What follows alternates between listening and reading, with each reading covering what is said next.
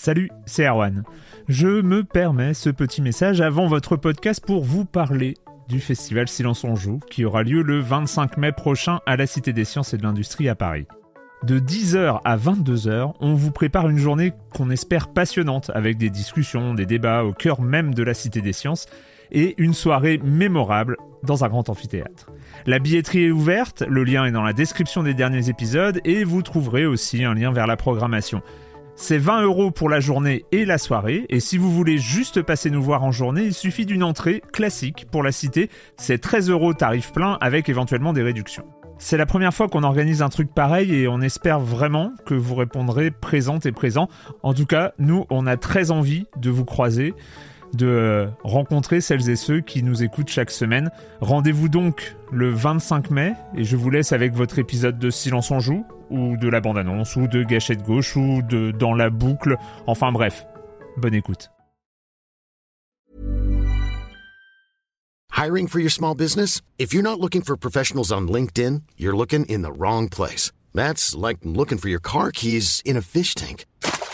LinkedIn helps you hire professionals you can't find anywhere else, even those who aren't actively searching for a new job but might be open to the perfect role. In a given month, over 70% of LinkedIn users don't even visit other leading job sites. So start looking in the right place. With LinkedIn, you can hire professionals like a professional. Post your free job on linkedin.com slash people today. Au bout d'un moment, un jeu vidéo, c'est la construction, c'est un peu comme un château de cartes. Quoi. Et donc ça, c'est le joueur qui va choisir euh, sa manière de jouer par rapport à nous, ce qu'on lui offre dans notre, dans notre niveau. En gros, bah, utiliser une échelle déjà en soi, c'est pas très, c'est pas très fun. Tout ce que tu viens de décrire, justement, et c'est déterminer qu'un joueur, est-ce que là je peux sauter, est-ce que je peux atteindre cette bordure, etc. ou pas, c'était un des fondamentaux du level design, c'est-à-dire qu'est-ce que notre niveau est assez clair pour le joueur pour se dire, ici je peux monter là-haut ou pas, est-ce qu'il me faut un pouvoir, est-ce que la porte est verrouillée, etc. On ne se promène pas dans un jeu signé Arkane comme ailleurs. Les créations de ce studio né à Lyon au début des années 2000 sont immédiatement reconnaissables par la façon qu'elles ont d'encourager le joueur à explorer l'environnement pour se frayer de nouveaux chemins, à s'emparer de l'espace jusqu'à vraiment habiter un niveau. Mais d'ailleurs, c'est quoi un niveau chez Arkane? Est-ce qu'on parle bien de la même chose que pour les autres jeux vidéo? La question est d'autant plus brûlante que dans leur dernière production, le très bon Deathloop, que nous avons chroniqué dans la première émission de cette saison, chaque niveau existe dans quatre périodes temporelles très marquées et donc très différentes. Avec Marius, on a eu la chance de pouvoir discuter de tout ça avec Guillaume Ferrat et Thomas Boucher, tous les deux level designers à Arkane Lyon. Une discussion très enrichissante, d'autant qu'on a assez rarement l'occasion d'échanger avec celles et ceux qui ont en quelque sorte les mains dans le cambouis des superproductions de ce genre. Tous les toits se doivent-ils d'être intéressants? Voici le thème de ce deuxième hors-série des vacances d'automne. C'est parti. Silence en joue, Erwan Cario, bonjour.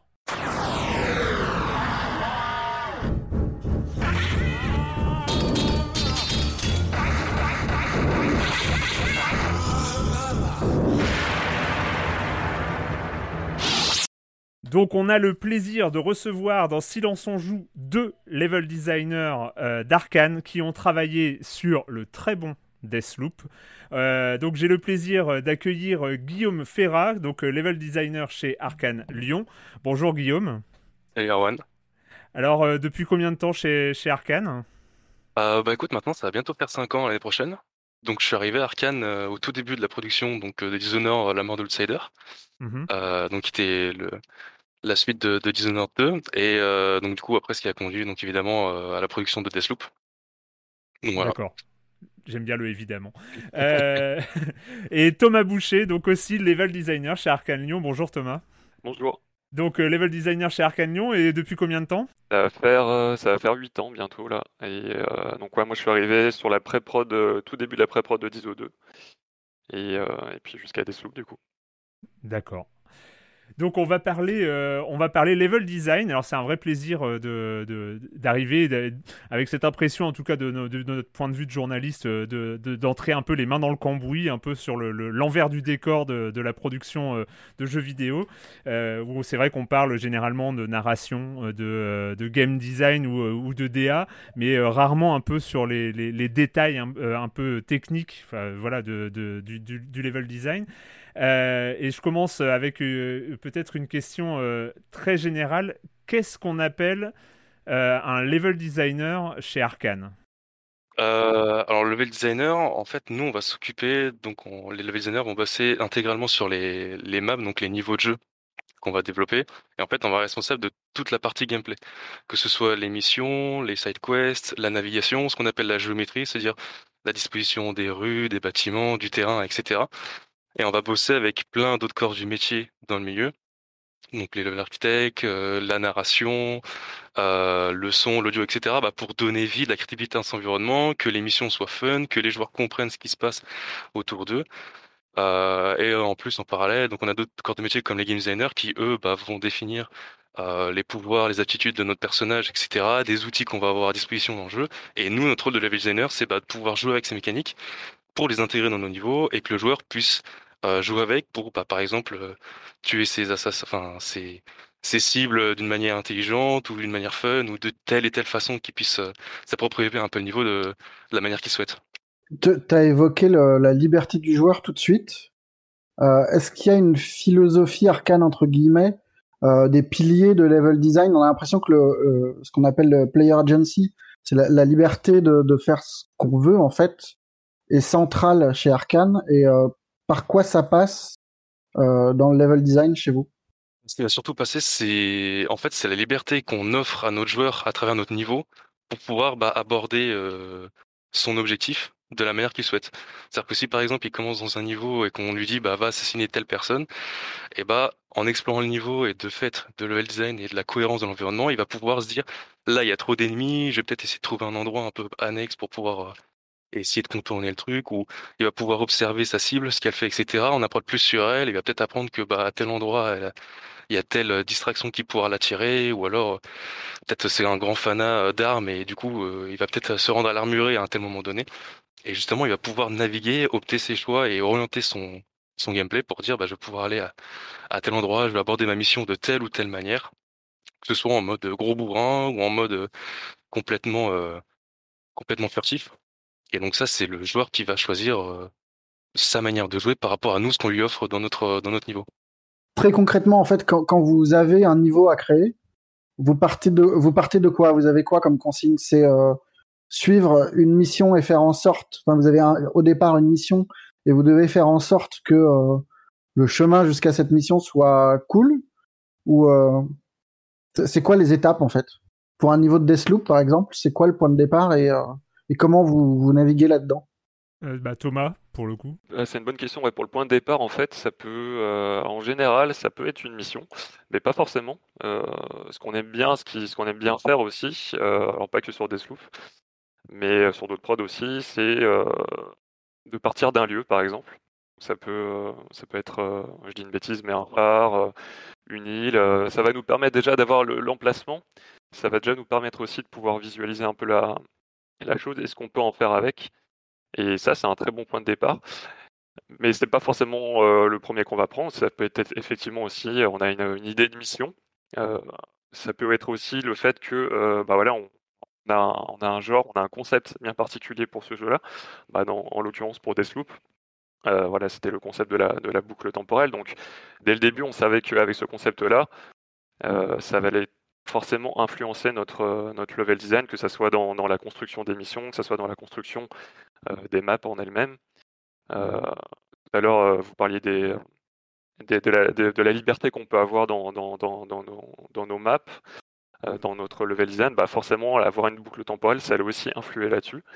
Donc voilà, ouais, ça peut être plein de choses différentes qui, peut, qui peuvent nous inspirer et pas forcément tout le temps les mêmes choses. Ça peut être aussi des concept art, par exemple, si on, en avoir euh, en début de production.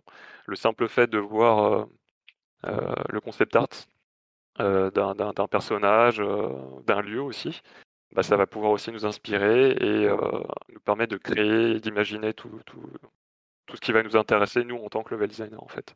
Quand, quand on pense level design, un peu, il y, y, a ce côté un peu historique du jeu vidéo où Level design, bah, c'était euh, créer un niveau de jeu, peut-être un, niveau de Super Mario pour euh, caricaturer et pour aller euh, au, cœur du truc, mais c'était limite, on imaginait, c'était placer la plateforme suivante pour qu'elle soit atteignable par double saut, mais pas par simple saut, par exemple. Enfin, c'est donc on était sur quelque chose de très de, très technique, presque terre à terre. à quel moment, enfin, je pense que le, métier a aujourd'hui euh, évolué, euh, mais est-ce qu'il y a quelque chose qui se rapporte quand même à ce, cœur du, euh, du level design Placer les objets en fonction du gameplay, en fonction de, des parcours de joueurs. Est-ce qu'il y a quelque chose qui permet de revenir aux, aux, origines comme ça du, du level design dans le travail d'aujourd'hui à Arkane? Alors, nous, ça ne même pas à revenir aux origines, c'est carrément les fondamentaux du level design, c'est-à-dire que tout mmh. ce que tu viens de décrire, justement, et c'est déterminer qu'un joueur, est-ce que là je peux sauter, est-ce que je peux atteindre cette bordure, etc. ou pas, c'est un des fondamentaux du level design, c'est-à-dire qu'est-ce que notre niveau est assez clair pour le joueur pour se dire, ici je peux monter là-haut ou pas, est-ce qu'il me faut un pouvoir, est-ce que la porte est verrouillée, etc.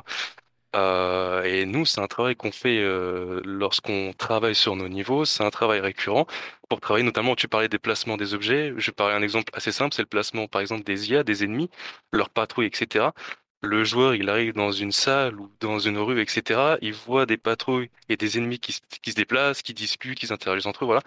Et donc là, bah, notre rôle, ça va de donner diverses options aux joueurs d'approche. En mode, les deux là, ils parlent, il y en a un qui est un peu tout seul, est-ce que je peux le tuer de manière un peu furtive et me débarrasser du corps assez rapidement? Ou au contraire, si je fais le bourrin, si je balance une grenade dans le tas, je m'occuper des deux là, ensuite je m'occupe du groupe d'après.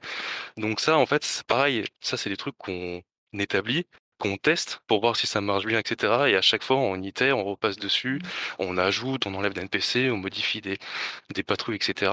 Et donc ça, en vrai, c'est même pas un, revenir aux sources, c'est carrément, enfin, le le travail du level design en permanence pour euh, donner à nos niveaux bah, un certain fun de gameplay et en même temps des outils aux joueurs dans le sens où bah, il va jouer et, et approcher comme il le souhaite. Mais aujourd'hui, c'est quand même Enfin, il y a cette complexité, ne serait-ce que euh, visuelle, en 3D. Enfin, c'est, euh, il, faut, il faut que le joueur euh, il sache où est-ce qu'il peut atterrir. Enfin, il faut qu'il y ait des indices visuels. Il faut qu'il y ait c'est là où, on a l'impression que ça se détache un peu du, juste placer la plateforme dans un éditeur 2D euh, pour être sûr que le joueur il arrive au bord de la plateforme façon Prince of Persia où il va s'agripper ou, ou ce genre de choses. Là, y a, on a l'impression qu'il y, a, une somme de contraintes à, prendre en compte. Est-ce qu'il y a une liste, vous avez une liste de, contraintes, de, choses comme ça à prendre en compte au moment où vous rajoutez quelque chose, où vous modifiez un niveau? Oui, effectivement, c'est vrai ce que, tu disais avant. C'est fondamentalement, c'est un peu la même chose qu'avant, mais effectivement, c'est plus. Enfin, je pense que ah, aurait fallu être dans ces époques-là pour dire que c'est plus compliqué. Je pense que c'est pas les mêmes.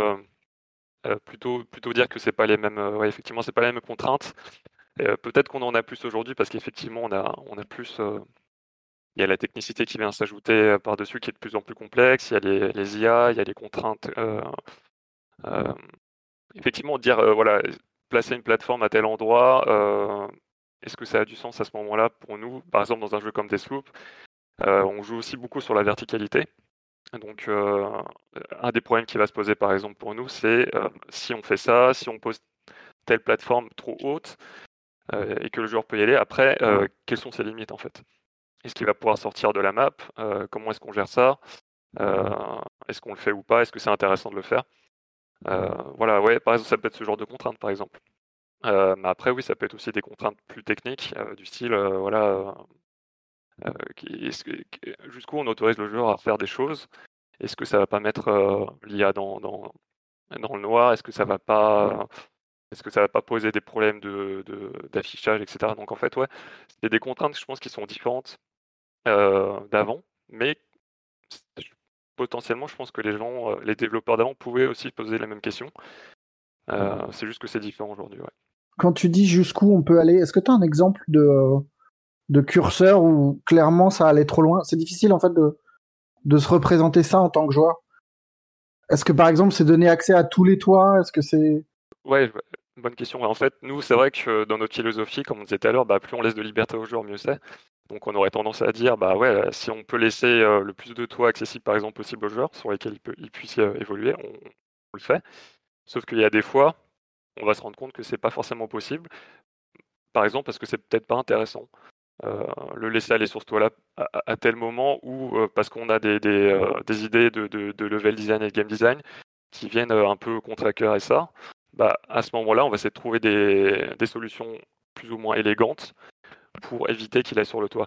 Mais dans la plupart des cas, on va dire 80%, 90% du temps, on va faire en sorte que si on lui a, on lui a appris à ce qu'il, euh, on lui a habitué au fait euh, de pouvoir aller sur les toits.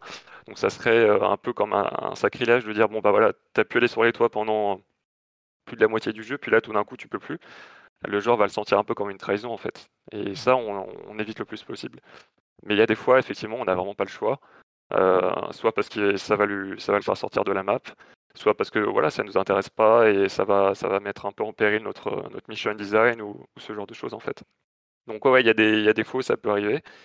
Mais voilà, on, évite. C'est vrai qu'il y a un, dicton qu'on aime bien dire dans chez Arkane, en fait, c'est euh, say yes to the player, donc ça veut dire voilà, petit oui au joueur. Et voilà, ce qu'on lui montre à l'écran, euh, les endroits qu'il voit, en théorie, il devrait pouvoir y aller. Tout le temps. En théorie. En théorie. Mais en pratique, des fois, c'est pas toujours possible. Pour des contraintes techniques, justement, ou, autre. C'est quoi? C'est par exemple, euh, si on est sur euh, Updam, il y a des toits où on peut pas aller. Euh, ça tient au fait que ça simplifierait grandement la mission du joueur, ou est-ce que c'est une contrainte technique, ou c'est juste sans intérêt en fait? Ça peut être même les trois. ça, peut être, un peu ces, ces, trois, ces trois choses-là. Ouais. La question subsidiaire, c'est est-ce qu'il faut qu'un toit, par exemple, soit toujours intéressant? Oui, euh, enfin oui et non, ça dépend. Ça peut être euh, si c'est le toit où tu vas dessus, euh, c'est juste un, traversol qui te permet d'arriver à un endroit plus rapidement. Ça peut être intéressant pour le joueur de cette manière. si c'est juste effectivement, je vois, je vois la, question. Si c'est juste un toit un toit pour un toit pour un toit et juste y aller parce que c'est pour dire qu'on peut y aller. Ouais. Il y a peut-être aussi, on va se dire bon, est-ce que c'est vraiment intéressant de laisser celui-là? Si on le laisse pas comme on le fait, est-ce que ça va se voir? Ça se, pose là. Mais en général, voilà, même si on peut l'essayer le jour y aller, même si c'est pas fondamentalement hyper intéressant et que ça lui permet d'accéder à un autre endroit rapidement, bah on va, le laisser ce toit-là en fait. Toujours pour essayer de comprendre vraiment dans les grands schémas, euh, sur Deathloop, par exemple, quand vous prenez une map, c'est quoi les étapes? Parce que là, on, parle du placement des, patrouilles, on parle de, de, la hauteur des toits, mais vous partez, euh, je sais pas, d'une mission, d'un élément de DA, et euh, les premières étapes, c'est quoi? C'est façonner euh, combien de niveaux, la grande archi, faire la carte, c'est quoi? Ça va être plus, pareil, ça va être plusieurs choses. Euh, la DA va beaucoup aider effectivement. Si, comme je disais tout à l'heure, on a déjà des, ce qu'on appelle des, concept art qui vont montrer les lieux qu'on va pouvoir avoir à disposition, clairement, ça va nous aider à, définir à quoi pourrait ressembler notre, notre carte, en fait, notre map, notre niveau de jeu. Après, c'est en tout début de production, on commence, alors en tant que level designer, on commence à prototyper des, ce qu'on appelle des grey box en fait. Donc voilà, c'est juste, euh, c'est très rough, hein. c'est poser des, euh, des, boîtes grises euh, qui, qui, posent tout simplement des attentions. Et au début, on va essayer de travailler, après ça va dépendre du projet, mais en général, on commence à essayer de travailler un peu macro en fait. Donc on va essayer de définir la taille globale de la map, effectivement. Donc, et puis après, on va aller plus, enfin, de façon plus en plus micro en fait. Mais ce qui est intéressant sur le travail du macro, c'est qu'on va le faire en collaboration avec euh, on a ce qu'on appelle nous un corps de métier qui s'appelle les level architectes. Bon, il s'appelle plus comme ça maintenant, mais je trouve le, mot architecte assez intéressant, c'est qu'en fait, ils vont nous aider à, pendant cette phase à concevoir ce, ce, niveau, ce niveau de jeu en fait. Ils vont être un peu garants de, la, de la, cohérence et de la, et de la crédibilité du niveau en fait. C'est-à-dire que nous, en tant que level designer, on a une vision un peu plus déjà euh, bah, de design tout simplement, c'est-à-dire de, de, de, fun, de, on va, on va, faire un niveau de jeu vidéo. On veut notre but premier à nous, c'est que le niveau de jeu en question soit, soit fun et agréable à jouer. Et la vision du level architect, ça va être plutôt de dire, ok, nous, notre vision, c'est d'avoir un niveau qui soit quand même beau à regarder et qui soit en plus cohérent par rapport au, ce qu'on pourrait voir dans, le vrai monde en fait. C'est-à-dire si on va créer, je sais pas, je dis une connerie, mais si on va créer un, une, un entrepôt, euh, ou un phare plutôt, c'est peut-être plus, euh, plus, plus sympa déjà, ben, on va essayer de faire en sorte que ça ressemble vraiment à un phare. Quoi. Par contre, nous, notre, notre but, ça va être de dire, bah, ok, on fait un phare, mais par contre, il faut qu'il soit quand même intéressant à naviguer, faut, soit, faut que ce soit fun euh, à explorer. Voilà, c'est ces choses-là sur lesquelles on va, on va s'attarder un peu plus en fait.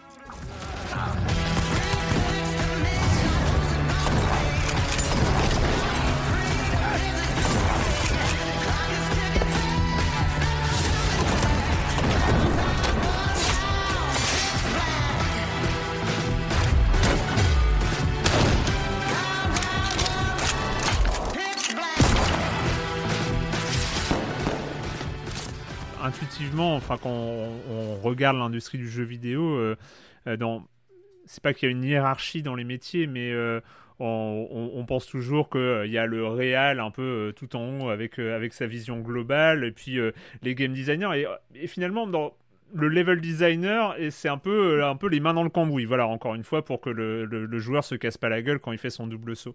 Et intuitivement, et c'est vrai qu'en tant que joueur, quand on joue à un jeu arcane, on se dit, euh, les level designers doivent avoir une autre place parce qu'il y a, un côté un peu central euh, de ce level design dans euh, les Dishonored, là aujourd'hui dans Deathloop. On a vraiment l'impression que, je ne sais pas si vous avez été dans d'autres studios ou dans d'autres, s'il y a une comme ça une différence dans la place que prend le level design à, l'intérieur des productions arcanes. Est-ce que c'est différent d'ailleurs? Alors moi, mon point de vue, mon expérience, j'ai quasiment bossé exclusivement Arcane, donc je ne mmh. pourrais pas répondre à cette question euh, d'un point de vue extérieur. Euh, par contre, pour te répondre de ton côté euh, sur est-ce qu'il y a un côté supériorité ou pas, il n'y a pas de côté supériorité. Déjà, nous, entre level designers, en fait, on communique beaucoup entre eux.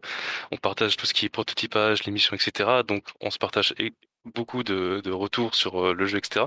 Et quand on en vient à travailler avec les autres corps de métier, bah en fait c'est à peu près la même chose en fait. On, quand par exemple on joue un jeu comme l'expliquait Thomas en fait, par exemple pour l'exemple du phare, euh, si on va avoir un, phare en tant que lieu dans notre niveau, on veut qu'il soit fun à, naviguer, on veut que s'il y a des choses à faire à l'intérieur, que ce soit bah, fun pour le joueur de le faire, s'il y a des récompenses, etc. Machin.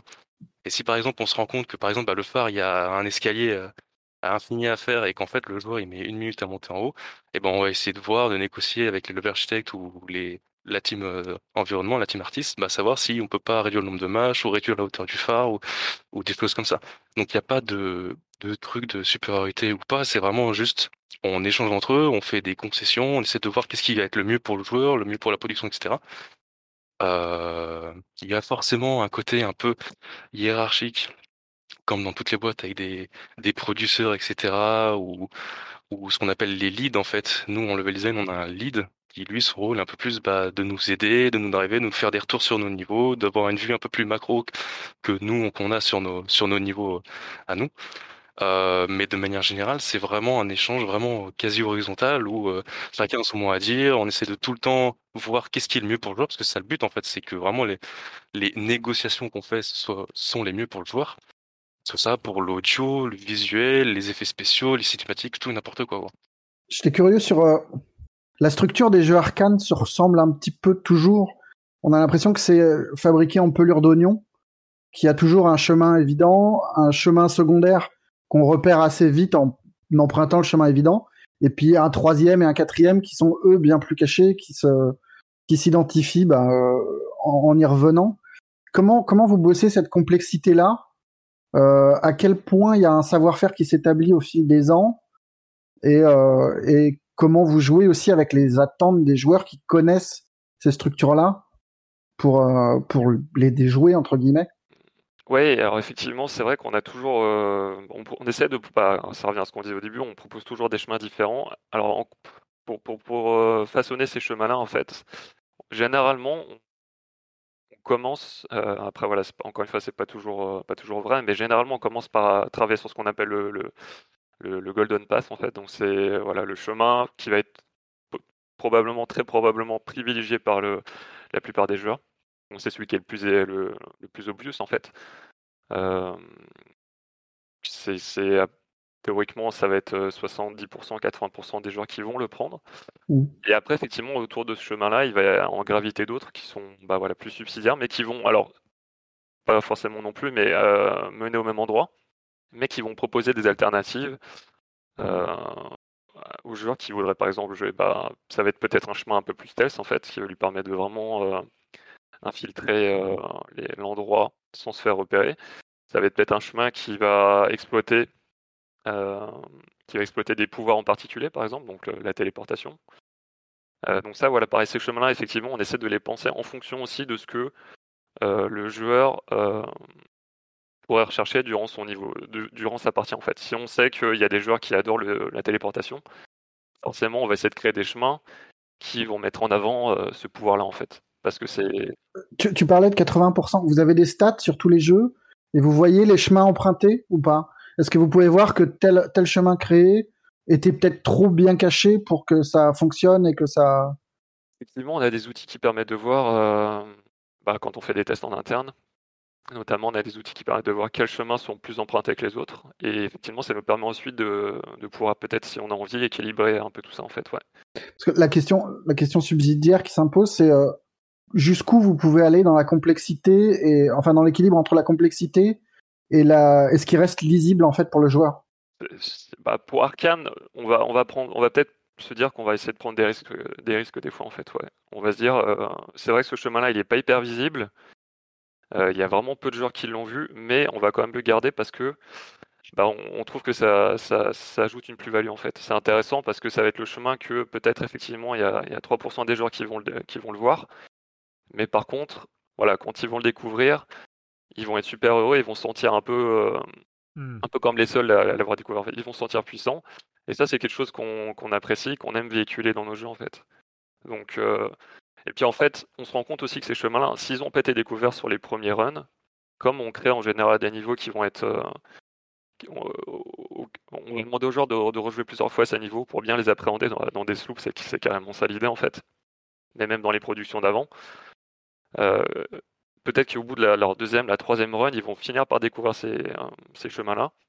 Et ils vont aussi se sentir récompensés en fait. Ils vont dire Ok, je l'avais pas vu celui-là, mais ce chemin-là, il est génial et maintenant je vais utiliser que celui-là parce qu'en fait, il correspond complètement à ce que j'attends pour évoluer dans ce niveau de jeu. Et en plus, il est, euh, voilà, j'ai l'impression qu'il n'y a que moi qui l'ai découvert en fait. Donc ouais, non, on, va pas forcément se dire voilà, il y a un chemin que personne ne prend jamais ou quasiment jamais, on va le cuter parce qu'il sert à rien, ça peut être intéressant de le garder. Ouais. Si on estime que euh, ça, va apporter quelque chose au final, on va le garder. Après, effectivement, s'il y a vraiment. Parce que voilà, au bout d'un moment, avoir beaucoup de chemins pour beaucoup de chemins, c'est pas non plus intéressant, c'est comme les toits en fait. Hmm. Si c'est juste avoir un toit pour un toit, voilà, c'est pas forcément intéressant. On va peut-être se poser la question et se dire, ok, on a déjà cinq chemins, est-ce que ça vaut vraiment le coup d'en avoir un sixième? On va, on, va peut-être le cuter ouais, pour le coup. Il y a aussi, je me permets de rebondir dessus aussi, il y a un autre outil qu'on joue, auquel on joue beaucoup sur notre level design, c'est ce qu'on appelle, enfin le savoir, et c'est encore plus révélateur dans Deathloop parce que c'est un peu le but du jeu d'acquérir du savoir sur euh, euh, les niveaux, euh, nos cibles, etc. Mais on joue beaucoup aussi sur les discussions que le joueur peut entendre entre des IA pour donner des, des petits indices sur ce qui se passe dans le niveau ou les habitudes de tel ou tel personnage, etc. Je dis par exemple un exemple tout bête, il y a le joueur arrive devant un chantier, euh, deux NPC qui discutent et disent euh, mais vas-y pourquoi t'as pété la tuyauterie, les tuyaux ont explosé. et là, le joueur peut se dire, ah, peut-être que je peux passer dans le tuyau pour me donner un raccourci ou des choses comme ça. Et le fait comme disait Thomas, peut-être que la première fois, il va pas se rendre compte, parce qu'il n'a pas eu la même approche, il n'a pas entendu la conversation, etc. Mais peut-être qu'en y revenant, il va se dire, ah, mais en fait, j'ai un chemin plus court où je peux arriver euh, bah, carrément dans le sous-sol euh, du bâtiment et avoir une meilleure approche ou pouvoir tuer ma cible plus facilement, etc. Donc il y a également beaucoup ce, ce côté savoir euh, mmh. d'écoute et donc du coup de cohérence du monde parce que du coup on immerge le joueur dans notre monde dans le sens où bah, si tu prêtes attention à ce qui se passe dans le monde et dans ton environnement, bah, tu découvriras des indices euh, ou des chemins qui se découvrent à toi euh, en parallèle donc de tout ce qui est, bien sûr, comme l'a dit Thomas, pouvoir, euh, outils, etc., qu'il a à sa disposition. On a l'impression que Deathloop, c'est un peu l'acmé de ce truc-là, de, de, cette logique-là, en forçant, enfin, en prenant le pari un peu gonflé de n'offrir que quatre niveaux aux joueurs mais euh, des niveaux qui sont à chaque fois distordus, enfin un peu différents. Euh, soit par le savoir du joueur, soit par l'état du niveau au moment où on y arrive. Euh, déjà, est-ce que c'est en tant que level designer un truc qui est l'éclate euh, totale de pouvoir euh, se mettre à fond dans un niveau au point qui soit qui constitue vraiment le cœur du jeu? Et comment ça change pour vous l'approche d'un d'un espace de devoir le rendre polyvalent pour qu'il change au niveau du temps et que le joueur s'ennuie pas au bout de au bout de 5 heures passées sur le jeu quoi. Ça en fait c'est un peu une grosse phase de recherche qu'on a en début, c'est-à-dire quelles vont être les donc comme tu disais les conséquences qu'on va retrouver au fur et à mesure donc de la journée de la, de la même boucle temporelle et également les interactions qu'on peut avoir entre les niveaux. C'est-à-dire que si par exemple j'effectue une action dans, dans un niveau, euh, peut-être que cette action se répercutera dans un autre niveau plus tard dans la journée, etc. Donc c'est vraiment des choses auxquelles on a essayé de penser et prototyper assez tôt dans la production pour voir bah, qu'est-ce qui est possible, les interactions qu'on peut avoir, est-ce que ça peut jouer ou non dans bah, le brisage de la boucle, euh, les types de récompenses qu'on peut offrir derrière. Euh, donc, et justement, de la manière dont est-ce que ça va changer la manière de naviguer dans le niveau? Est-ce que ça va ouvrir ou au contraire fermer certains, bâtiments ou certaines euh, locations de, de nos niveaux euh, pour que ce soit bénéfique euh, aux joueurs ou pour donner des avantages ou des informations additionnelles sur l'histoire du jeu, de l'île, etc., découvrir de nouvelles armes, etc. Oui, c'est vrai que sur le, papier, ça peut être. on, pourrait se dire avoir quatre niveaux de jeu et les parcourir voilà, avoir que, entre guillemets, que 4 niveaux de jeu, ça peut être un risque parce qu'on pourrait dire le joueur il va, il va être habitué à avoir tout le temps les mêmes décors. Mais voilà, on a, on a, fait, un, on a fait un gros effort pour euh, justement faire en sorte que voilà, toutes ces variations qui sont apportées dans, ces niveaux-là au fur et à mesure de, de la journée soient, soient vraiment intéressantes et, variées en fait.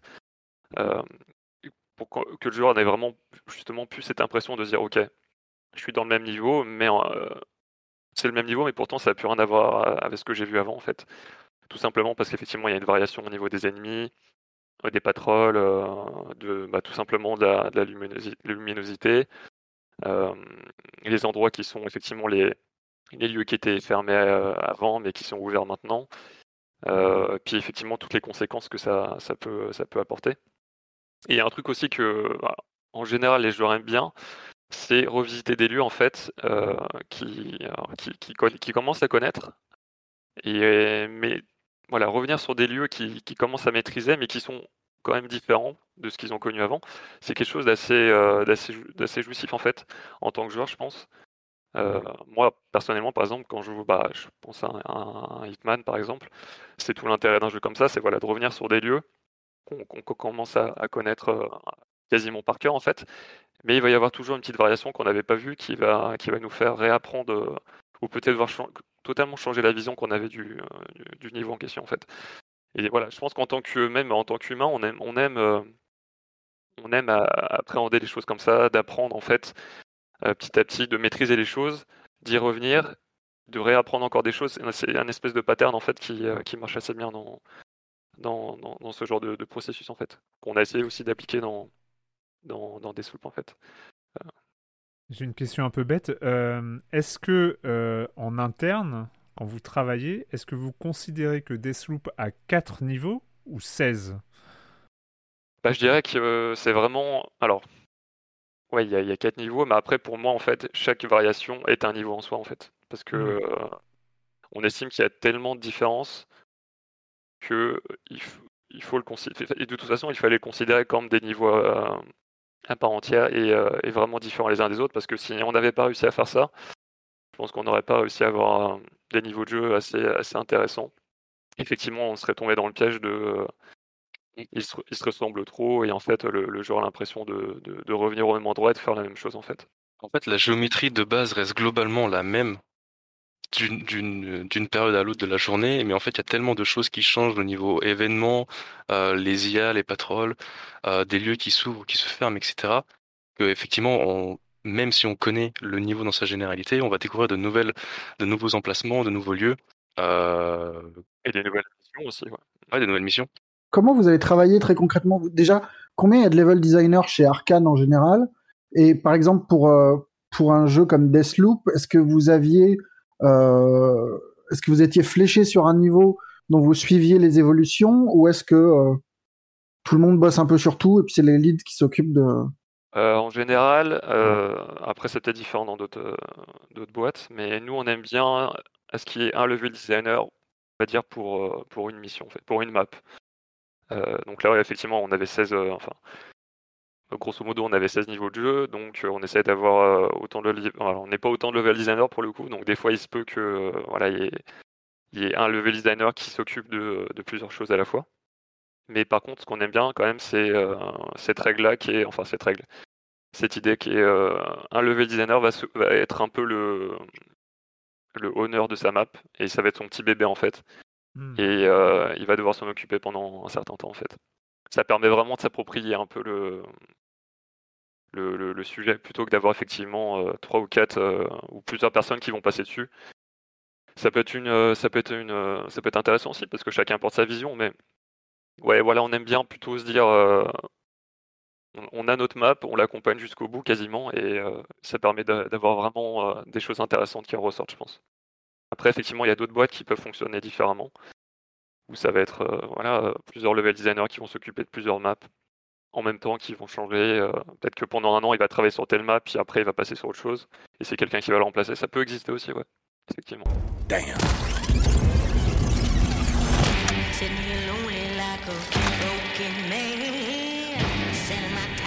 Good morning, Black Reef.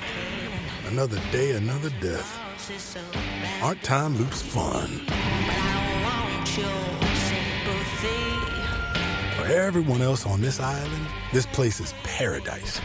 A never ending party where hunting me is the main attraction. And no matter how I try to escape, they always cut me down.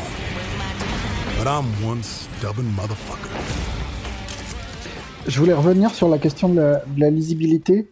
Euh, Est-ce que c'est quelque chose que vous bossez avec d'autres services? Typiquement, on a l'impression que, bah, l'éclairage joue vachement euh, dans la façon d'attirer le regard des autres, euh, enfin de- de- des- joueurs sur des détails. Euh, typiquement, il y a une recette de l'industrie qui commence à être un peu trop visible partout. C'est les petits rebords dans les dans les open world, les petits rebords de couleurs sur lesquels on peut s'accrocher. Vous, ça, vous l'utilisez pas, mais vous bossez comment? À quel moment vous vous dites en level design, là notre truc il est super, mais il est pas évident. Il faut qu'on bosse avec la avec la direction artistique pour que l'éclairage puisse pointer ce truc-là. euh. Ah ouais, donc ça, bah, ça revient encore une fois à ce qu'on a, enfin, la cohérence du niveau, c'est-à-dire qu'on essaie de faire en sorte que le joueur puisse se poser le moins de questions possible. C'est-à-dire que s'il voit par exemple un mur, il doit se dire, être capable de se dire direct, est-ce que je peux oui ou non passer au-dessus, ou alors grimper par-dessus, etc. Et donc là, il y a un travail bah, un peu avec tout le monde. Donc tu l'as pointé, l'éclairage, c'est-à-dire que si nous, lorsqu'on va bosser sur nos niveaux, on a des intentions de dire, là, il y a un petit trou euh, d'aération où on aimerait le mettre en valeur pour le joueur. On va peut-être au début essayer de le mettre en valeur un peu en mode grossier, c'est-à-dire qu'on va mettre euh, une lumière temporaire avec un gros projecteur en mode faut voir ça, c'est important, c'est un peu important. Et après, bon, on va travailler avec euh, bah, les light artists qui eux bah, vont essayer de rendre un peu ça cohérent, toujours pareil avec l'environnement, pour dire le reste de la salle est plus ou moins éclairé. Est-ce que bah, par exemple on va mettre vraiment un projecteur ou par exemple une voiture devant avec des phares illuminés, enfin je dis un peu n'importe quoi, mais euh, donc il y a donc déjà rien que de ce que je viens de dire, t'as donc des personnes qui vont être responsables de l'éclairage, des personnes qui vont être responsables de l'environnement, donc nos level architectes, euh, pour essayer de faire en sorte que bah, le joueur, quand il est dans la salle, il n'y ait pas des éléments un peu partout qui, qui diluent l'information, perdent un peu la vision du joueur, mais essayer de se concentrer au maximum sur bah, les éléments de gameplay. Si on veut que bah, que notre trappe se voie bien. Par contre, si on veut que ce soit un peu plus caché, bah, peut-être qu'on mettra des boîtes un peu devant, ou alors une grille où faudra tomber dedans, ou il faudra casser, etc. Donc ça, pareil, ça c'est des intentions qu'on aura nous en tant que level designer, level designer sur euh, sur nos niveaux. Et on essaiera de communiquer à tout le monde, bah voilà, ça c'est nos intentions. Comment est-ce qu'on peut faire pour que ce soit le mieux possible pour le joueur, que ce soit caché ou non, visuel ou non, euh, un peu avec tout le monde, quoi.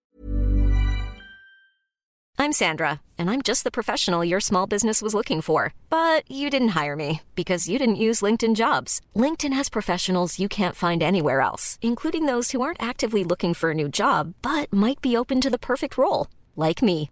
In a given month, over 70% of LinkedIn users don't visit other leading job sites. So if you're not looking on LinkedIn, you'll miss out on great candidates like Sandra. Start hiring professionals like a professional. Post your free job on linkedin.com/people today. Il y a un point euh, qui, est assez fascinant là-dedans, c'est que euh, avec euh, les, jeux de plus en plus réalistes, et c'est vrai que les jeux arcanes, vous êtes dans des villes, vous êtes dans des milieux urbains ou naturels, ou quand on est dans une ville, on se dit pas, sauf quand on a trop joué aux jeux vidéo, mais on se dit pas, tiens, cette maison, elle est faite pour faire un double saut. Enfin voilà. Et, j'ai l'impression qu'il y a ça dans votre travail, c'est de tout faire pour que ce soit jouable, mais sans que le joueur ait l'impression que ce soit f- que ce soit fait pour ça en fait.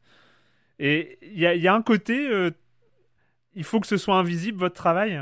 Bah, En fait, c'est exactement ce que disait Thomas tout à l'heure, c'est que si par exemple, si je reprends ton exemple de la ville, si on veut placer une plateforme en hauteur pour donner un avantage au joueur ou quel que soit, et ben encore une fois, il faut que ce soit justifié, il faut que ce soit cohérent dans l'environnement. Est-ce Mm. que ça peut par exemple être une grue ou alors un camion, etc., etc. Donc on essaye quand nous on va placer notre géométrie d'anticiper ce travail de cohérence pour dire si je vais placer tel ou tel bloc ou plateforme, de se dire bah voilà si elle est contre euh, une façade, bah ça peut faire un balcon, donc il y a peut-être un moyen de justifier la chose. Euh, On va essayer de faire le moins possible de plateformes injustifiées, dans le sens où bah, j'ai posé une plateforme, mais bah, débrouillez-vous, je veux une plateforme là. Non, ça va pas du tout être ça l'objectif. On va essayer toujours d'essayer de poser notre géométrie en aidant au maximum donc les autres corps de métier pour leur dire voilà j'ai besoin de ça parce que bah, c'est hyper important pour qu'on ait une vision globale de ma scène. Mm. Comment on peut essayer d'arranger ça? Est-ce que ça va être un lampadaire? Euh, c'est une petite ou une grosse plateforme, euh, etc. Donc ouais, ouais, ça c'est un gros travail euh, en amont pour essayer de tout justifier au maximum, que ça joue en plus avec la narration, par exemple? Est-ce qu'il y a un camion avec des caisses autour parce qu'ils font un déménagement? Euh, Est-ce que au contraire euh, il y a un truc, il y a un, il y a un éboulement et donc du coup il y a plein de cailloux dans tous les sens qui peuvent servir de, de couverture dans des combats, etc. Et Est-ce qu'il y a un moment où, enfin, ça a dû arriver dans votre travail où vous, vous regardez à un niveau et vous vous dites, non là ça va pas, le level design se voit trop. Oui, c'est une bonne question. Ouais, ça peut arriver, effectivement. euh. Et c'est pour ça aussi que c'est intéressant euh, le travail qu'on a avec euh, d'autres corps de métier, comme disait Guillaume, et notamment les, le- les level architectes. C'est ce que je disais tout à l'heure, c'est, vraiment les garants aussi euh, de, de, de, ce genre de problème, justement. C'est-à-dire qu'effectivement, nous, on, va, on a notre vision de level designer. Et il se peut que des fois, on arrive à ces problèmes-là où, ouais, ok, on a fait, on a fait un truc qui a l'air fun et, et sympa à jouer. Mais par contre, euh, c'est vraiment grillé, que c'est c'est pas c'est pas très réaliste, c'est c'est c'est très c'est très euh, c'est très jeu vidéo en fait. Du coup, bah le contre-pouvoir, c'est ça va être le level architecte qui va justement nous dire ça en fait. Ils vont s'en ils vont s'en rendre compte plus rapidement que nous. Et euh, bah c'est c'est c'est super intéressant d'avoir ces garde-fous là en fait, parce que euh, ça évite d'en arriver à là. Après, voilà, c'est ce que je disais tout à l'heure, faut pas oublier qu'on mine de rien, on continue de faire un jeu vidéo. Mm. Donc si ça arrive et que c'est pas trop non plus euh, la cata, on va on va on va on va se le permettre. Mais d'un autre côté, voilà, on fait aussi attention à ça. À ce que ça soit pas non plus, euh, effectivement, euh, on a des bandes jaunes un peu partout pour dire voilà, c'est par là que tu dois aller. Euh, on a effectivement la caisse qui est, en plein, qui est au milieu nulle part pour dire c'est là que tu as ton cover. Ouais, on va essayer de rendre ça tout, ça cohérent en fait. Donc, ouais, narration, level architecte, c'est des gens qui vont beaucoup nous aider là-dessus, à essayer d'enrober tout ça pour que ça, pour que la pilule la passe mieux. Par curiosité, level architect, c'est c'est quoi la formation? Est-ce que c'est d'anciens level designers qui ont changé de de- d'attribution? Est-ce que c'est des gens qui sont pas du tout du jeu vidéo? Ça peut être effectivement, on a des exemples arcanes, on a des, gens qui étaient level designer et qui sont passés level architecte, ou inversement même des fois en fait. Alors, euh, level architecte, euh, level designer, je, je sais plus, je suis moins sûr, mais l'inverse oui. Et après effectivement, bah, la formation à la base, euh, ça va être aussi, c'est ce qu'on appelle plus couramment dans les autres, mais alors, normalement on les appelle level artistes maintenant, mais voilà, globalement c'est des level artistes en fait. C'est des gens qui vont avoir une sensibilité euh, à l'architecture, euh, à tout ce qui est visuel. Et donc, c'est des gens qui vont utiliser des, des moteurs aussi 3D euh, pour, pour- pour créer les environnements.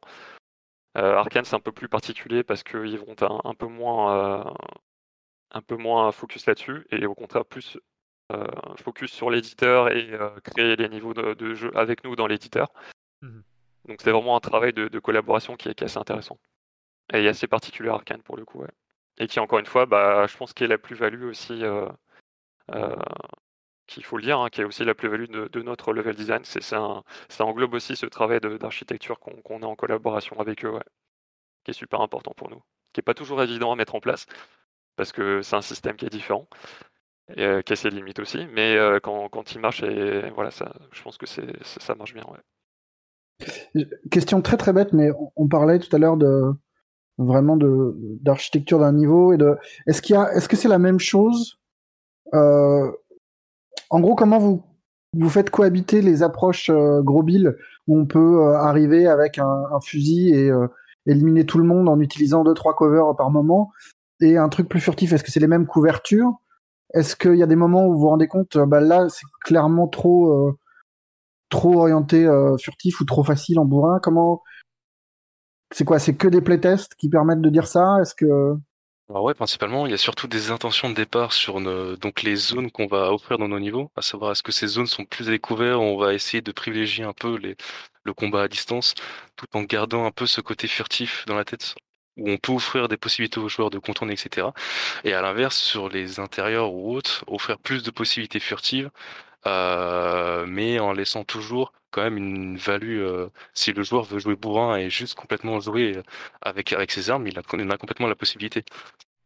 dans, dans une vidéo euh, sur YouTube d'un level designer de passé, je crois, d'Arkane, il y avait un tout petit truc, mais je sais pas si c'est à Lyon ou à Austin, une, petite euh, une petite affichette qui était euh, dans les locaux. Il y avait marqué "fuck ladders", donc euh, mort aux échelles. Qu'est-ce que ça recouvre derrière? C'est quoi l'idée derrière euh, non aux échelles? Je pense que les plus anciens seraient, encore plus à même de répondre que moi, mais l'idée, si j'ai bien compris, moi ça fait un petit moment que je suis là aussi maintenant. En gros, bah, utiliser une échelle déjà en soi, c'est pas très, c'est pas très fun. Euh, en plus, ça implique des systèmes qui, voilà, bon, tu prends une échelle, tu grimpes. Et en fait, nous aussi, dans euh, en, voilà, en termes de gameplay, euh, c'est pas de gameplay value, c'est pas très, c'est pas très funky. Mais l'autre truc aussi, c'est que nous, dans nos jeux arcane, en fait, euh, comme on disait, bah, on a des pouvoirs qui permettent de se téléporter. On a, on a des, on aime bien ce que les joueurs puissent aller sur les toits. On a beaucoup de verticalité. Donc avoir des échelles qui font, on va dire, je caricature, mais des, échelles qui font euh, 30 mètres de long pour monter sur un toit, alors qu'on a la téléportation à côté c'est pas c'est pas très intéressant quoi. Donc c'est aussi pour ça que euh, y a sûrement d'autres euh, un autre historique là aussi pour pour ça. Mais voilà ouais on n'a pas tellement intérêt à utiliser des échelles et et ça nous intéresse pas tellement en fait. C'est un peu le raccourci euh, facile et évident, le level design. On veut ouvrir la possibilité de monter, bah, on pose une échelle, c'est tout petit, tout droit, alors qu'on va plutôt essayer de privilégier justement bah, l'environnement, dans le sens une pile de, de, boîtes, des tuyaux au plafond qui sont suspendus, pour justement offrir un passage aérien ou alternatif aux joueurs. Ouais. Et plus justement jouer sur l'observation du joueur, l'analyse, est-ce qu'il a vu ce passage ou pas? Parce qu'on veut que par exemple des passages alternatifs ou des passages aériens soient plus ou moins euh, visibles aux joueurs pour les exploiter. Euh, et on veut jouer sur bah, le côté observation du joueur, à se dire est-ce qu'il est suffisamment euh, euh, posé pour justement analyser une situation et se dire ah mais là il y a des trucs, je peux peut-être monter, etc. Plutôt qu'une vieille échelle, bah on connaît tous le jeu vidéo, on sait qu'une échelle, bah je peux monter et hop, je monte dessus puis je me retrouve directement en haut. Est-ce qu'il y a d'autres interdits de ce genre chez vous? Des trucs qui sont évidents et tellement évidents qu'il faut les éviter? Ah bah, on a quelques règles, euh, donc bah, on l'a expliqué tout à l'heure justement sur euh, bah, poser, poser de la géométrie un peu n'importe comment dans tous les sens. Euh, euh, c'était vraiment pas notre but.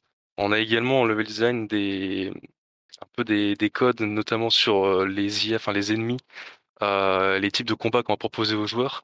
Et c'est toujours d'offrir la possibilité aux joueurs qui jouent furtifs euh, bah, de pouvoir essayer de se débarrasser facilement euh, des ennemis.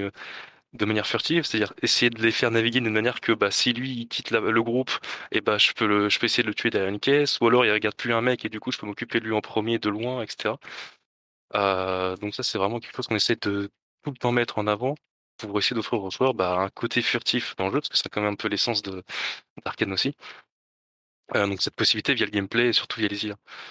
Euh, après d'autres exemples obvious comme ça, tout ce qui est possible de tout ce qui va être interaction aussi les objets on a un, concept qui s'appelle affordance aussi qui fait que par exemple c'est ce que je disais tout à l'heure je crois euh, si on a un levier que le joueur peut utiliser on va faire en sorte qu'il soit qu'il soit toujours utilisable c'est à dire que ce levier que vous avez utilisé euh, dans le tuto par exemple euh, il faut qu'il soit le même tout au long du jeu et qu'il soit reconnaissable euh, pour le joueur de la sorte en fait qu'ils disent pas qu'on n'ait pas non plus 40 000 leviers différents euh, et qu'on n'ait pas un levier où à tel moment euh, il fait juste partie du décor et tu peux pas l'utiliser.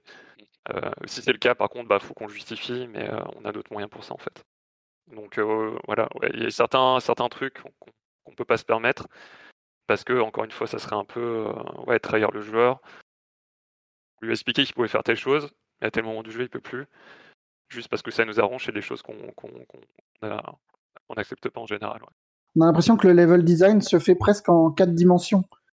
Qui a euh, le, qui, qui a la, verticalité habituelle, qu'on peut se déplacer comme on veut dans les niveaux, mais le temps joue aussi vachement euh, sur l'expérience. Comment vous, enfin, qu'est-ce que ça, qu'est-ce que ça change, par exemple, en termes, vous, parliez un petit peu de du gating tout à l'heure, le, fait de, fermer des zones et de les ouvrir.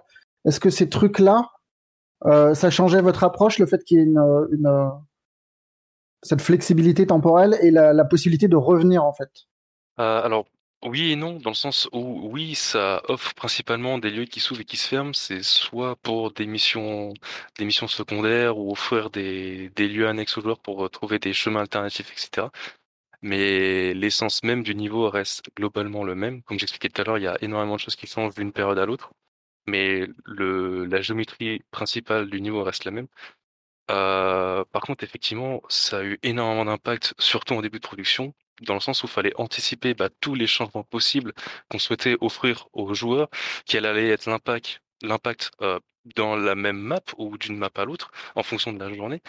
Euh, Est-ce que le joueur comprendrait, serait frustré ou serait content justement de découvrir que telle ou telle zone serait ouverte ou fermée, quel serait le gain, etc.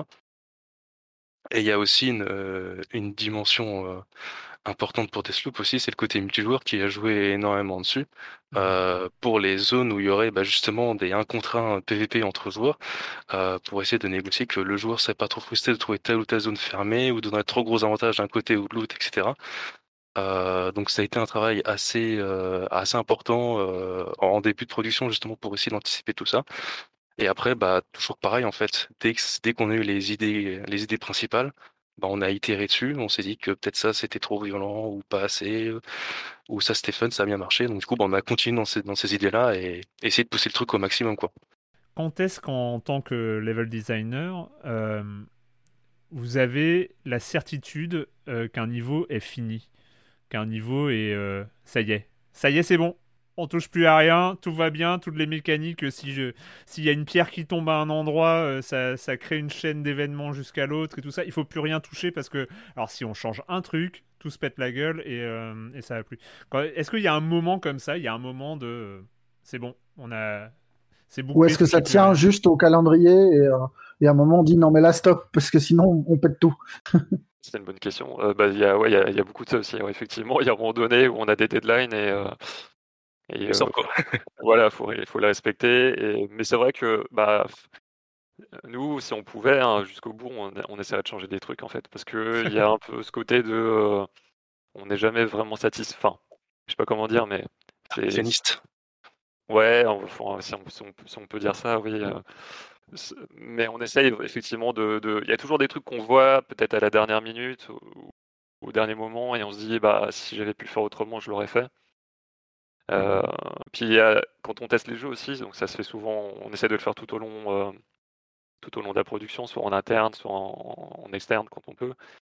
Et on se rend compte de choses et on les change. Et euh, voilà, si on peut le faire et qu'on sent, enfin, si c'est quelque chose qu'on doit changer, qui est super important, qu'on estime être super important pour la qualité du jeu, on va le faire. Et des fois même assez tard, jusqu'à assez tardivement dans, la production du jeu d'ailleurs. Après, voilà, c'est au producteur de décider si c'est risqué ou pas. Hmm. Parce qu'effectivement, il y a cette idée de, bah voilà, c'est au bout d'un moment, un jeu vidéo, c'est la construction, c'est un peu comme un château de cartes, quoi. Ouais. Au niveau des bugs, si on essaie, des fois, ça arrive qu'on corrige un bug, et c'est aussi prendre le risque d'en créer un autre, en fait. Et c'est aussi pareil pour, euh, pour, pour tout ce qui va être le level design, euh, le game design, et euh, voilà, c'est des pièces qui s'imbriquent les unes les autres, et voilà, plus on tarde à essayer de les retirer, plus ça va devenir risqué. Mais ça veut pas dire pour autant que des fois on se permet pas de le faire. Mais effectivement, il y a aussi l'histoire de, voilà, de la deadline où au bout d'un moment, bah, même si on aurait voulu, on, on le fait plus parce que c'est tard. Changer un truc au dernier moment, c'est quoi par exemple? Parce que j'imagine que vous pouvez pas supprimer complètement un bâtiment ou le. Est-ce que vous pouvez le refaire de A à Z euh, en l'espace de deux mois ou est-ce que, enfin, c'est quoi la, la- la marge de manœuvre? Bah, en entre guillemets, plus on va se rapprocher de la fin de la production, plus le changement de détail va être de plus en plus petit. C'est-à-dire que par exemple, en fin de production, si on se rend compte avec des playtests que les joueurs ont du mal à voir tel ou tel élément, ou que par exemple une interaction ne fonctionne pas très bien, ou que euh, même, même hormis toute la navigation, on va vraiment se focaliser sur des petits détails euh, qui vont être surtout bah, comment le joueur perçoit euh, son environnement ou tel élément de gameplay en fait.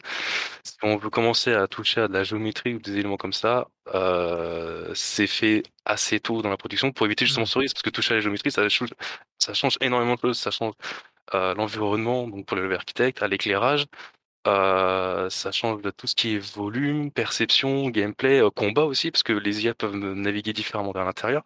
Donc il y a, en fait, c'est trop risqué en fait de le faire euh, tard dans la production, dans le sens où on n'est même pas sûr du résultat. C'est-à-dire que si on fait des gros changements comme ça, il faudrait tester assez abondamment pour pouvoir dire ok là j'ai vraiment testé tous les cas possibles est-ce que ça marche vraiment? Et si ça marche pas bah c'est le risque quoi.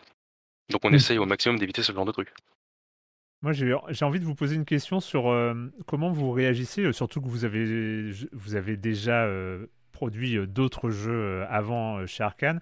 Comment vous réagissez J'aurais presque là. J'oserais presque dire à, ce que font vos ennemis naturels, qui sont les speedrunners. C'est-à-dire les, les, joueurs qui vont aller aux extrêmes de ce que vous proposez et donc euh, qui vont euh, peut-être euh, bah, trouver des choses auxquelles vous n'avez pas pensé, ou des, ou des parcours, ou des mécaniques de jeu, ou détourner les mécaniques de jeu.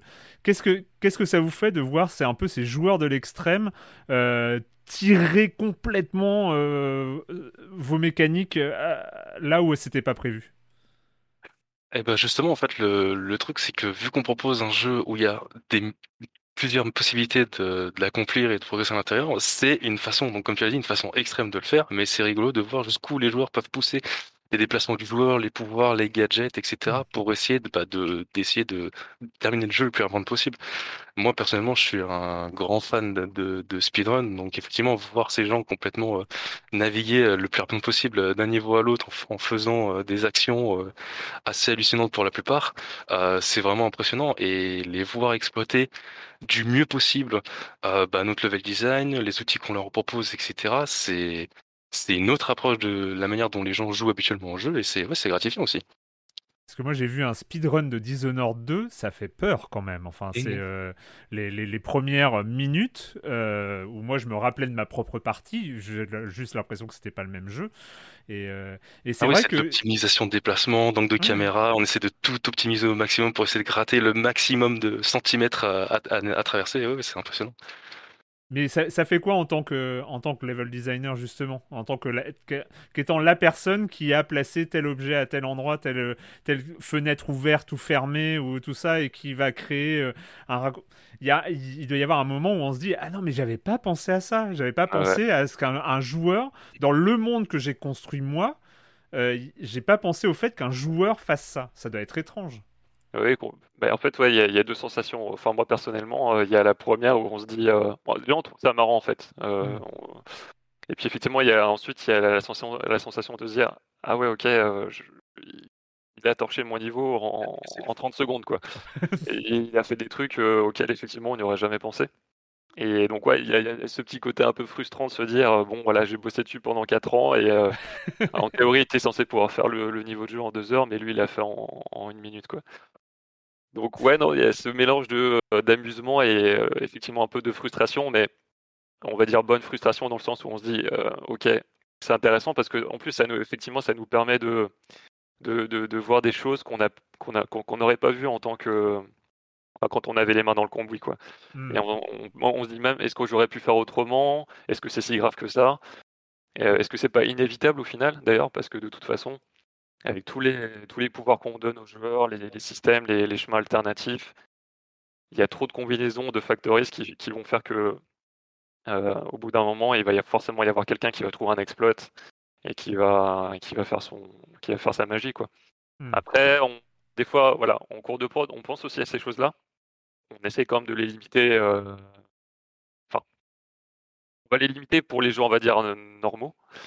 Mais pour ces joueurs-là, au contraire, on, on va se dire, même des fois, pourquoi pas les laisser en fait ces exploits Hmm. Ça, re- ça ressort pas non plus euh, du bug euh, complètement dingue et que ça, ça fait pas planter le jeu. Pourquoi pas les laisser même, en fait. Mais ouais, souvent on les, on les voit pas venir. hein. C'est, c'est- c'est- D'une certaine manière, c'est beau, quoi. Ouais, c'est ça, ouais, tout à fait. Il y a une certaine beauté, euh, c'est artistique, ouais. Qu- Quelle, euh, quelle importance vous donnez au retour des joueurs? Est-ce que, est-ce que vous, vous, êtes le nez collé sur YouTube pour voir comment les gens euh, s'approprient Deathloop? Est-ce que ça, ça participe à construire votre, euh, enfin, les feedbacks du jeu et, et, et un jugement sur votre boulot? Et à quel point ce que vous avez pu voir sur les jeux précédents vous a influencé, vous a permis de dire bah non, là ça c'est clairement trop visible? Enfin, comment, comment, c'est quoi votre rapport aux joueurs? Euh, bah, en fait, comme tu l'as expliqué, c'est juste, effectivement, on suit énormément bah, tout ce qui est donc les streamers, euh, YouTube, Reddit, voir les actions donc qu'ont fait les joueurs sur le jeu, que ce soit mal ou positif, enfin positif ou négatif, dans les deux sens, pour savoir bah, qu'est-ce que les joueurs ont aimé découvrir, quel système ils ont interagi, interagi avec, quel, quel est le pouvoir qui leur a fait donner le plus d'envie, etc. Qu'est-ce qui a moins bien marché, pour soit essayer de voir bah, déjà si on peut l'améliorer. euh, pour nos prochaines productions, etc. Et essayer d'en tirer profit, d'en tirer des leçons en mode bah ça, ça a bien marché. Effectivement, on est content parce qu'effectivement, on a mis en place des puzzles, des missions, etc. Les joueurs, est-ce qu'ils l'ont bien perçu ou non? Est-ce que ça a été bien compris aussi? Parce que c'est aussi le but du jeu, du level design. Est-ce que, c'est- est-ce que ça a été bien exploité dans toutes les possibilités, si ce n'est plus, qu'on avait, euh, qu'on avait prévu? Et donc c'est quelque chose effectivement qu'on essaie de tenir attention.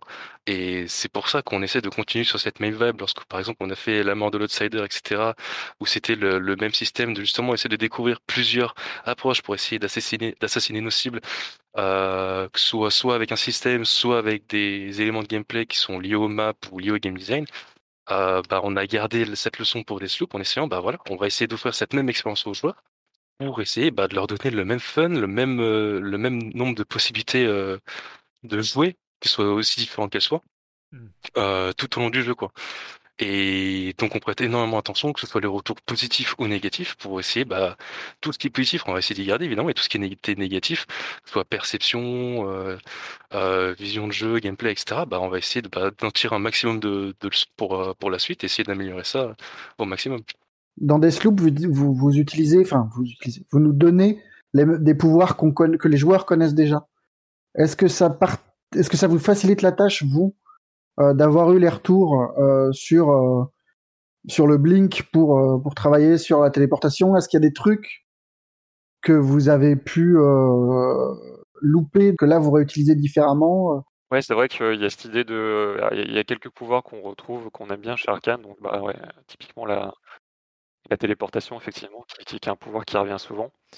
Et notamment parce qu'on sait que c'est un pouvoir que les, que les joueurs ils aiment bien, en fait. Euh, car, enfin, Oui, oui. ceux qui aiment le jeu, bien. qui sont bien exploités, effectivement. ouais. Parce que ça permet, euh, tout simplement, on- voilà, comme on disait, nous, on joue beaucoup sur la verticalité. Et typiquement, bah, le Blink, c'est un pouvoir qui, qui va être génial pour, pour ça, quoi, pour explorer ce genre de niveau. Donc voilà. Et puis effectivement, c'est aussi des, des- des pouvoirs qu'on qu'on maîtrise assez bien chez Arkane parce que c'est voilà, on, déjà exploité dans Dishonored 2, dans Dishonored aussi. Après, on essaie d'y apporter toujours quelque chose d'un peu, euh, d'un peu nouveau, que ce soit dans le visuel ou dans la façon euh, de l'utiliser. Mais euh, ça nous permet bah, effectivement d'itérer et de, le rendre toujours plus, euh, plus intéressant pour le joueur et euh, plus efficace. Donc euh, ouais, non, il y, a cette idée de, terrain connu qu'on aime bien. Après, voilà, faut pas non plus euh, tout le temps euh, rester sur ses acquis. C'est pour ça qu'on essaie aussi d'avoir des euh, à chaque fois des pouvoirs qui sont qui sont nouveaux et qui aussi correspondent au, au projet qu'on est en train de faire. Parce que bah si euh, dans, un- dans un jeu euh, comme Deathloop, avoir le blink, ça marche toujours, mais pour les pour Juliana, pour tout ce qui est interaction multijoueur, il a fallu aussi qu'on trouve des nouveaux pouvoirs qui, comme Mascarade par exemple, qui, est, qui était super intéressant, je pense, pour, pour le gameplay de ce jeu-là. Ouais, il y a cette, cette idée de on se renouvelle, mais aussi on réutilise des choses qu'on connaît. Et euh, voilà, on essaie de faire un mix de tout ça pour apporter. euh, Est-ce que ça vous semblait important euh, de ne pas offrir de cartes aux joueurs? Euh, Là, on a des cartes papier, mais elle n'est pas interactive, elle ne, elle ne lui dit pas où il est, et euh, tout passe par la compréhension. En fait, est-ce que ça, ça change beaucoup l'approche d'un jeu ou euh, Je pense que surtout ça s'est fait en fait par rapport aux maps qu'on avait. Je pense que nos, nos niveaux de jeu sont un peu moins complexes que sur un, un Dishonored, du fait que justement en fait les, les lieux se ferment ou s'ouvrent en fonction des périodes de la journée, etc. Et on laisse justement cette possibilité au joueur de faire sa propre découverte d'un niveau, sa propre compréhension mentale, essayer de se souvenir de tel lieu, tel lieu, et justement de laisser un peu ce côté surprise de ah je suis venu là, ah mais ça c'était pas ouvert ce matin, ou de laisser un peu cet effet découverte, un peu bah, de récompense, de style ah j'ai fait ça, du coup ça s'est ouvert, ça s'est débloqué, etc. Et je pense qu'on aurait perdu cet effet un peu récompense bah, justement avec euh, ce côté bah, d'avoir une carte ou de tout découvrir, trop, de lire, etc. Ouais. Exactement. On voulait côté, on voulait laisser ce côté un peu immersif où on laisse le joueur libre niveau, il en fait sa découverte, il le découvre à sa manière, il le consomme à sa manière. Et justement, bah après, il se récompense de lui-même en découvrant de nouvelles choses, en se débloquant des accès euh, avec euh, d'une loupe à l'autre, etc. Quoi. Effectivement, il y a cette idée de, bah, là, dans des sous, tu revisites les niveaux sans arrêt, tu finis, même s'ils sont, voilà, on- comme on disait, il y a, il y des variations qui vont avec, mais tu, tu finis par les connaître un peu par cœur, en fait. Euh, contrairement à, un- voilà, un Dishonored où ça va être une approche qui est différente, donc linéaire. Ouais. Voilà, où on a un, niveau, tu le traverses, tu le finis, tu passes au suivant. Je pense que l'intérêt d'avoir une map euh, là est plus intéressant. Alors que dans des voilà, tu, tu, tu, tu reviens, tu reviendras forcément dans un niveau euh, que tu as déjà vu. Peut-être deux, trois fois, quatre fois. Donc voilà, bah, briser la loupe, ça se fait pas en une fois. Donc tu finis par, euh, par apprendre quasiment par cœur ces, ces niveaux-là. Il y a ouais, effectivement ce côté satisfaction qui est presque encore plus prononcé, je pense. Ça fonctionne même des deux côtés, c'est-à-dire que même si tu joues Colt, tu découvres de toi-même, et même en tant que Juliana, lorsque tu envahis le, le niveau de quelqu'un, tu arrives sur la map, tu te dis ah ok, je suis sur telle map, je sais que j'aurai tel outil à côté, etc. Et tu peux faire ton ton petit setup pour essayer de traquer Colt plus facilement ou jouer avec ton environnement parce que justement tu as consommé ce niveau, tu l'as appris, tu l'as appréhendé et justement ce côté récompense c'est ok, je sais quoi faire, je sais comment je vais essayer de de piéger le Colt en face pour euh, pour le tuer quoi. Le savoir est une arme, même la localisation. GPS. merci beaucoup, euh, merci énormément euh, Guillaume et Thomas de nous avoir fait partager ça. C'est vrai que c'est un, c'est un privilège de pouvoir euh, comme ça avoir un peu euh, une connaissance de, de, de ces rouages, de, ces, de ce travail, et on l'a dit, hein, de, de ce travail invisible par fonction. C'est vous, devez faire un travail qui n'est pas directement visible par le joueur, donc c'est d'autant plus intéressant pour nous euh, de découvrir euh, cette, euh, cette facette-là de, de, la construction d'un jeu vidéo. Donc merci beaucoup, merci beaucoup de, de, cette intervention, et puis bah, peut-être à une autre fois pour nous parler encore une fois de, de level design, pourquoi pas. À vous, avec plaisir. Bah, merci à vous en tout cas. Planning for your next trip? Elevate your travel style with Quince. Quince has all the jet setting essentials you'll want for your next getaway, like European linen, premium luggage options, buttery soft Italian leather bags, and so much more. And it's all priced at 50 to 80% less than similar brands. Plus, Quince only works with factories that use safe and ethical manufacturing practices. Pack your bags with high-quality essentials you'll be wearing for vacations to come with Quince. Go to quince.com slash trip for free shipping and 365-day returns.